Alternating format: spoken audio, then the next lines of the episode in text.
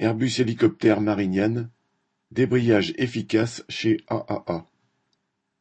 Mardi 6 décembre, une cinquantaine de travailleurs de la société AAA, Assistance Aéronautique et Aérospatiale, du site Airbus Hélicoptères de Marignane, ont débrayé 1 heure. C'était le premier mouvement chez ce sous-traitant. Le groupe 3A est sous-traitant sur la plupart des sites aéronautiques d'Airbus et d'Dassault. À Marignane, 3A emploie environ 150 ouvriers, techniciens, contrôleurs, qui travaillent sur les poutres de queue des hélicoptères, en chaîne, en contrôle qualité, à la mécanique, etc.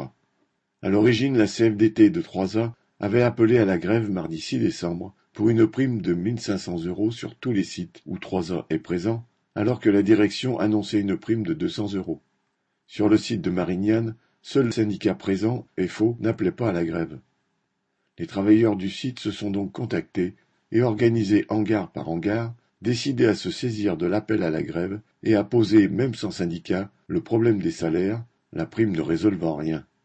Un tract d'appel a été adressé aux autres salariés du site, dans ce sens, pour une lutte d'ensemble pour les salaires.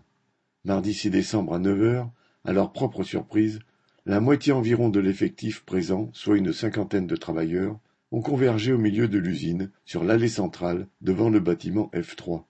Des gardiens ont rapidement encadré le rassemblement avec des voitures et le directeur de 3A Sud-Est est venu leur demander les raisons de leur mouvement.